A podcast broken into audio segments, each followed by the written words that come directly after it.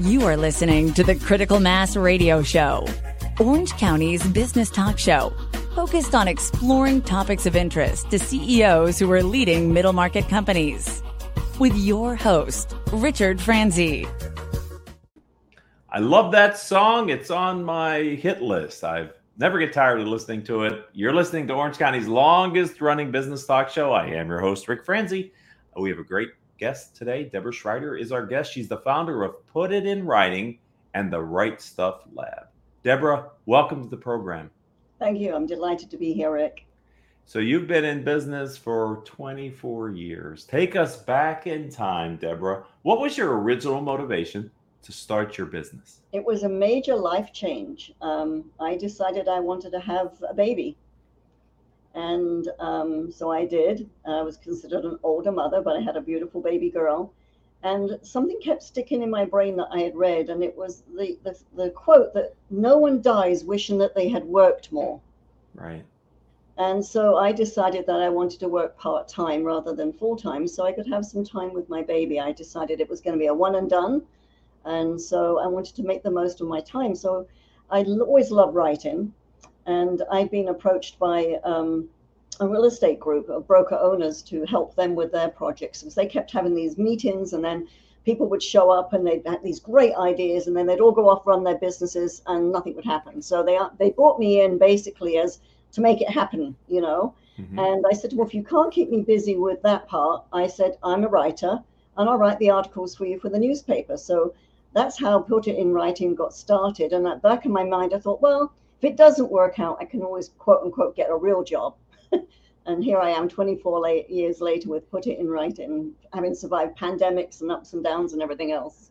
So, so I was going to ask you, how long after you decided the name and you were committed to the business as an entrepreneur, did you feel like Put It in Writing was something that would last a long time? I don't know if you imagined it would last 20 plus years, but you know, when did you feel confident in the business? I think after uh, I was working with the broker owner team, this real real estate broker owner team, and um, they were paying for me out of their advertising fund. And when they renewed my contract the following year, I began to feel a little bit more hmm. confident.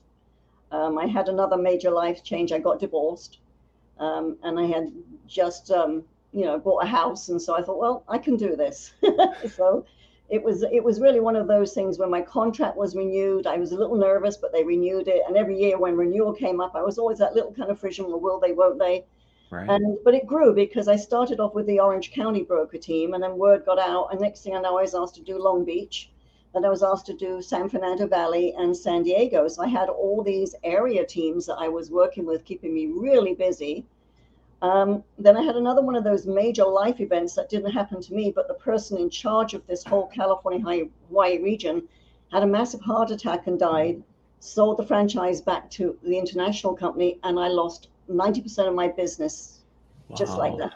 All, wow. all those contracts I had just disappeared overnight. What'd you do? Um, well, I went for a long walk. and started reaching out to my contacts. And then I got reached, uh, got um, hold of somebody who worked for a real estate trade association, and I'd worked for different real estate trade associations over the year. Mm. And she hmm. said, "Well, why don't you come and work for us? You know, we need a part-time government affairs director." And I thought, I don't know anything about government affairs, but you know, I needed to pay the mortgage, so. Um, I became a GAD, as no, not a gadfly, but a GAD for seven years. And I went to Sacramento and Washington D.C and it was all in the real estate arena. So that really was my my niche, you know. And um, finally, I decided that I'd had enough of being a GAD and I wanted to concentrate on my writing. And so I really focused on put it in writing. So there's a lesson for all the entrepreneurs is you've got to be flexible, right? Absolutely. You never know what's around the next bend. So I hear a slight accent in your voice, which makes me think you may not have been born in Orange County. Is that true? That would be correct. Um, I was born in North London and um, hurting terribly this week at the death of our queen. She's been my queen ever since the day I was born. Sure. Um, so I've been actually, this is a strange realization that I've actually lived longer in the United States than I lived in England now uh, but the accent's still there. I like to tell people I don't have the accent you do because I speak English, you speak English with an American accent. That's true. Does your daughter have an accent in any way? Pick it up It's from you? she has an accent, but when she was younger, she would say words the different way. Instead of, um, uh, she would say yogurt rather than yogurt, and, and words like that. So certain words she would pronounce differently. And uh, Mhm. as soon as I walked in at parent teacher conference night and opened my mouth, they said, "Oh, you must be Amy's mum." Everyone knew. yeah, my wife's mother came to the US from Europe after the war, and she has a definite accent. But it's interesting because neither my wife nor her sister hear the accent in their mother. You know what I mean? They don't hear that she speaks with an accent. And I'm like, really? So there's there's something about that. I'm not sure if Amy feels that way about you or not. But we're talking with Deborah. We're talking about her business. Put it in writing. I haven't asked you. You kind of alluded, but tell us specifically today, Deborah. What does put it in writing do for your clients? Well, put it in writing is I take all those writing projects that everyone puts on their back burner and don't want to do or, or feel too intimidated to do and take it off their to do list. So I'm getting a lot of requests right now for social media profiles, Sure. for LinkedIn and different social media platforms, uh, video scripts. I'm doing a lot of video scripting because now everyone's jumping into video. Um, I've done more boring stuff like policies and procedures and bylaws and it was an assignment for a real estate, another real estate association, Orange County Realtors, uh, to do their bylaws and their procedure manual. That led me to one of my most popular and my most um, loved assignments. I was tasked with writing uh, with the past president of the association a leadership academy. So I wrote the curriculum and, and developed the leadership academy, and that has led me into so many places you wouldn't believe. So I'm wondering, uh, with the advent of social platforms like LinkedIn, you said writing, you know, pro- profiles, but there's also other platforms, blogs, etc.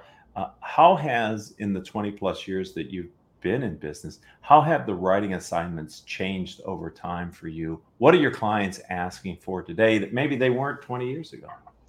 Well, I think a lot of it is the social media profiles and uh, also the video scripts. That in the last year has just taken off because now everyone wants to get into video because people will click on a video link before they'll read a great long passage of something. Um, I think a lot of people don't realize the difference between a resume and a bio. And I hate writing resumes. I just, I just not my thing. I love to do bios because I love to interact with people. And the difference is a resume is what you do, and a bio is who you are. Hmm. And I found that by uh, interviewing people and writing their bios, I got great feedback, um, such as, Are you sure this is me? you know, or I'm going to show this to my mom. She's going to be so proud because I like to delve down and really find the, the nucleus of that person's personality and bring that out in their bio so that when somebody reads their bio uh, on whatever platform, they think, I think I'd like that person. I'd like to do business with that person. I'd like to be a friend with that person. So that's become my, my most popular uh, and the thing that social media is really driven. So when you're writing the script for a video, can you just take us into that creative process? How did I'm trying to imagine how that happens. So just educate me a little bit. Well, I had a request for a video script for a, a real estate agent who wanted to reference all the vendors that they had in their Rolodex and on their website. And I thought, well, how can I write a script about, you know, call us if you need a, a chimney sweep or a, a lawn guy? You know, it sounds pretty boring.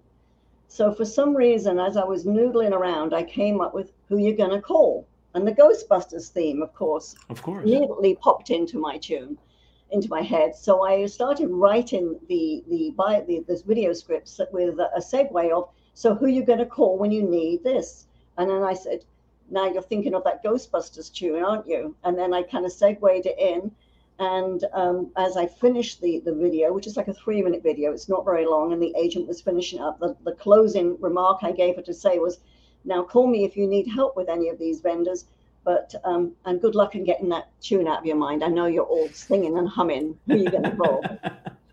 Yes, so I get, my inspiration comes from all kinds of different places. So w- were you creative as a child? Did you go to school to be a, in writing? Or where did this come from? No, I, I was an avid reader. I'd love to read, and I think because I loved read, I lo- I love words, and um, I had developed a really good vocabulary. Because uh, when I was oh, about eight years old, I had read every book in the children's library, eight or nine wow. years old. And so I wanted a ticket for the adult library, which was a separate ticket. And the librarian wouldn't let me have one. So my mum went with me. She said, Look, she's read all these books. And the librarian kept pulling books off the shelf. What about this one? Yeah, I read that one. It's about so and so. So finally, she relented and gave me an adult ticket. So my mum and I had eight tickets. And so I had eight books that we could pick. And I used to read through those books so quickly, especially in the summer holidays. You know, my mum was always like, go outside, get some fresh air. I'd open the window and say, I've got fresh air, you know. Um, I did get in trouble for my reading. I've had a few times where I had the, the flashlight under the bedclothes reading when I meant to be asleep, and my dad would come up and get pretty upset about that. You know, you're going to ruin your eyes and all that kind of stuff. But right. I think my love of words developed from there. And then um, I've always had you know, I like writing little poems and ditties and bringing the creativity into it. It's just something that I've done. And I think it's from being exposed to all the different genres that I read as a child and as an adult. Right, because you never know, especially in today with the various platforms that are available, how you can kind of repurpose something that you've learned from a different area and bring that in. So being well read probably is a fountain for you from a creative perspective. I can see how that I mean, when you read a book, especially fiction, you're going on a journey, right? I mean, if you're if you're really a, it's a good writer, you you're you're living vicariously through their words, aren't you? You are, and it's different than a video. I mean, these days people, as I said, are quick to clip on a video, but not many people take the time to sit and actually read a book, and it's a whole different process and a different experience it's it's it's interesting to me that we're really off subject here with Deborah Shrider, but what the heck, right? We're, we're enjoying each other's company for a little bit. Um, when people many times when they have read the book or a book series and then they see it the adaptation into theater or into a movie, it's surprising to me how many people feel the movie didn't do the book justice it, to me, it sounds like your your imagination is much more vivid than movie makers sometimes are able to capture, or actors are able to bring into. You're the, exactly right. character. Imagination is a wonderful thing, and um, you know I don't think we explore it enough. But that's exactly what happens. Your imagination can create worlds that cinematographers can't even envisage. Right, but to have that, so to have that ability, and then on top of that, the constraint of it's a blog post, it can only be pick a number, 300 words, or it's a video and it only could be three minutes long. So therein, I think, comes the skill of being able to take the message and make it resonate in what is, I think, rather a restrictive platform given today's attention span. You're exactly right. In fact, the challenge for me is to write shorter rather than longer. It's very easy to get verbose and keep writing um, but to actually make it really tight to make every word count. And people don't realize that I could make write a paragraph and charge more for a paragraph than I could for three pages because it's so much more work to make that really a viable paragraph. That is counterintuitive, but it's a- absolutely correct uh, that it is more work to say what you mean using less words. Exactly.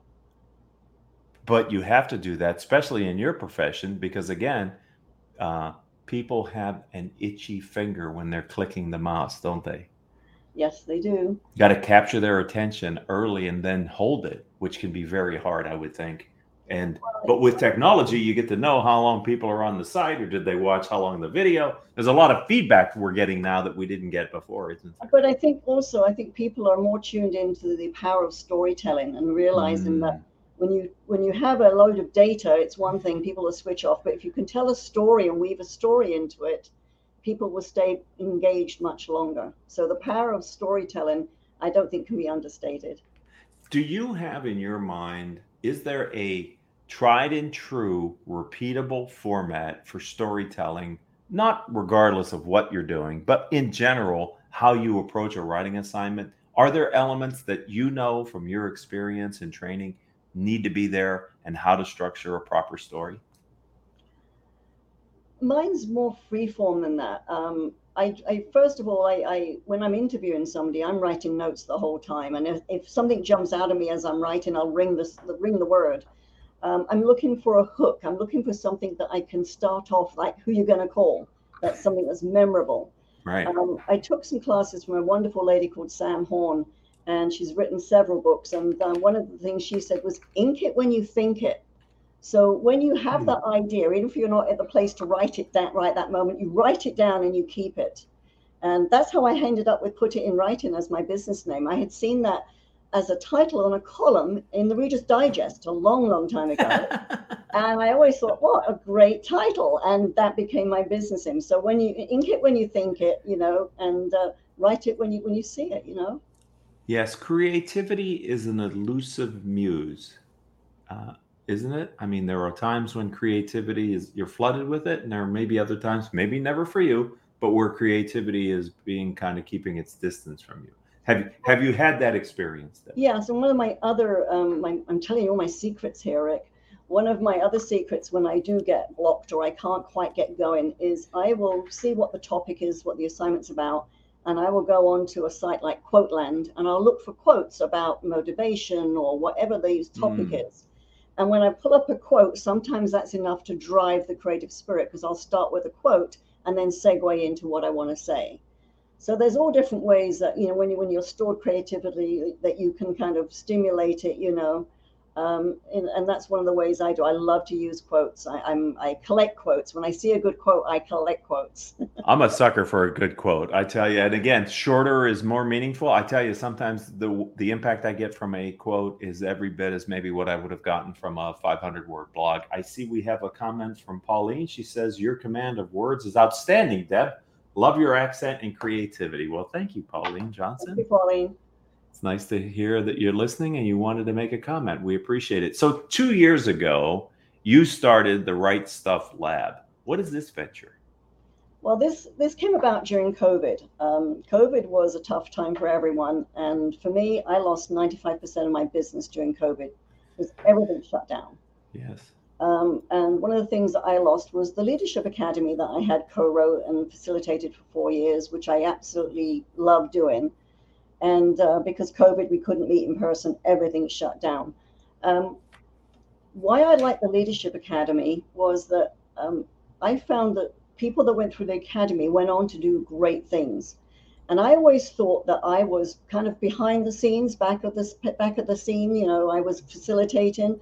I did teach one segment on how to write your bio in, in the mm-hmm. academy, but um, when the things closed down and I lost my contracts and I didn't have any work, I reached out to the Academy alumni and just say, "Hey, I'm still here. You know, let me know." And the the love that I got back from the alumni and things like you're a mentor, I couldn't have got to what I did without you, and I still get those comments from people. And it was one of those really strange moments where I thought, "Oh, I didn't know that I was that involved in their lives as they were." invested in, in what I'm telling them. And during COVID, I had also taken some classes again from the lady called Sam Horn.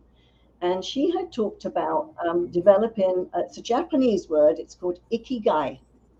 And ikigai um, means when you have a feeling that your work makes a difference in people's lives, it helps you to get up in the morning, it puts a light on in your eyes. And one of her classes was for us to develop this ikigai, this sense of purpose.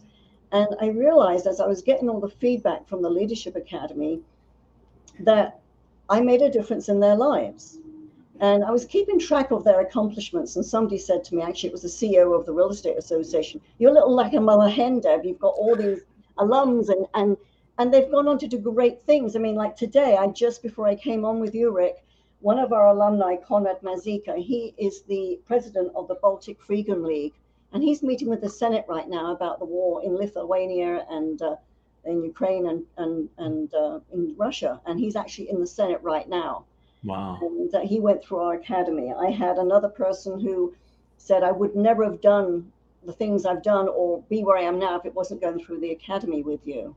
Hmm. Um, I, you know, I have one who's a volunteer in police service, and she's actually out in her patrol car now, one day a week or two days a week, volunteering her time She's got a, a uniform, she's got handcuffs, she's got badge, and I thought, watch out, world, here she comes.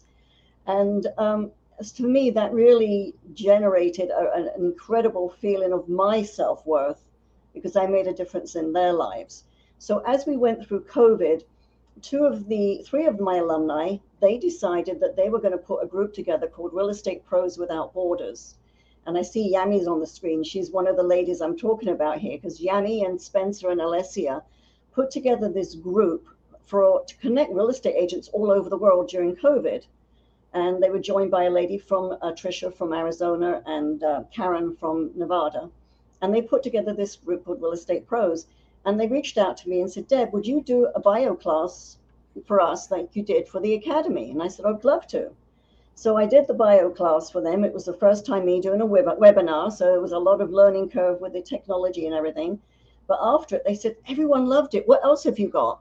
Well, I'd always put on the back burner, you know, uh, one of these days. And as Sam Horn, I guess Sam Horn, she has a book called Someday. And she says, Someday is not another day in the week. Mm. How many times do I someday I'm going to, Mm-hmm. And I've always thought someday I'm going to do uh, teach classes on how to do writing. So on the success of my bio class for this real estate group, I, I wrote down a few ideas, rusted it off to them, and I said, "What about these ideas? Would you be interested in any of these classes?" And they said, "Yes. When can you start?" And I'm thinking, "Start? I haven't written any of these." um, and they said, well, we want to piggyback on the success of the bio class that you did. So they gave me two weeks, and I wrote. I was up night and day writing these these classes, and that became the Right Stuff Lab for real estate pros. And I do a class on the brand in that brand called You. I do one on Bye Bye Boring Bio. I have one on Take a Peek at What Makes You Unique, which is your unique value proposition, which everyone struggles over.